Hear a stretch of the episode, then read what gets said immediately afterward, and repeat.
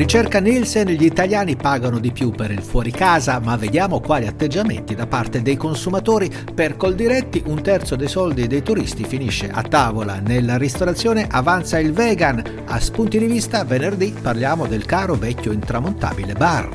Oreca Short News è offerta da Montelvini, alleati in vigna. Derby Blu.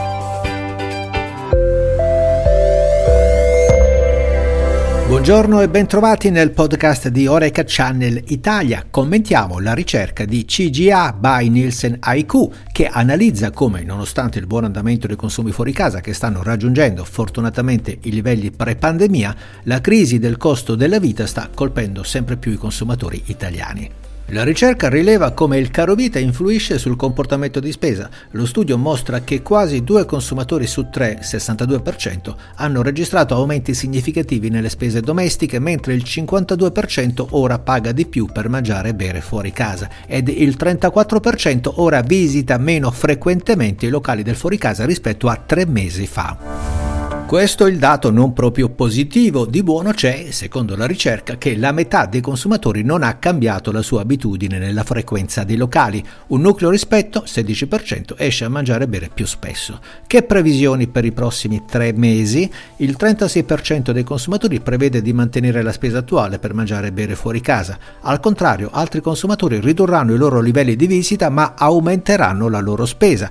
Infatti, nonostante le pressioni sui costi, ben oltre la metà dei consumatori, 57%, afferma di essere ancora propensa a pagare di più per un drink di migliore qualità. Questo fa sperare che nei prossimi mesi sia la spesa che il numero di visitatori non diminuiscano tanto quanto temuto. Siamo fiduciosi.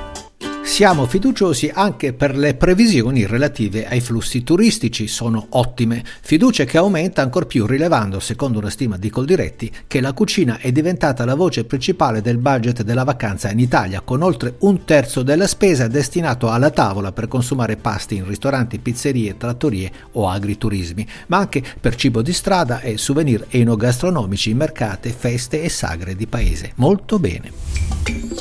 Passiamo ora ad altri rilievi che ci giungono da una ricerca di SumUp che attesta che in Italia cresce l'attenzione per modelli di acquisto e stili di vita sostenibili. Il 58% degli italiani ritiene importante ridurre gli sprechi e il 77% tiene conto dell'aspetto ecologico quando acquista prodotti alimentari e bevande. Uno dei trend del 2023 inoltre è la veganizzazione di ricette tradizionali che invita a rivedere la preparazione di pietanze altrimenti non vegane, ispirandosi ad uno stile di vita senza carne e derivati animali.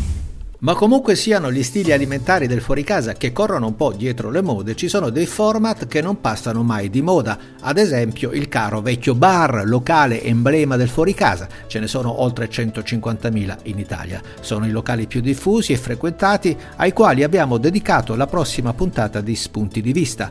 Ma perché aprire un bar? Quali difficoltà superare per avere successo? E fare il barista quanto è faticoso? Quali qualità possedere? Ne parliamo venerdì in Spunti di Vista con Lorenzo Cataldo e Gabriele Palumbo. Bene, anche per oggi è tutto, ci sentiamo domani dove parleremo di Vinitali, ormai ci siamo, Verona è pronta. Anche per oggi è tutto, grazie per l'attenzione e buona giornata.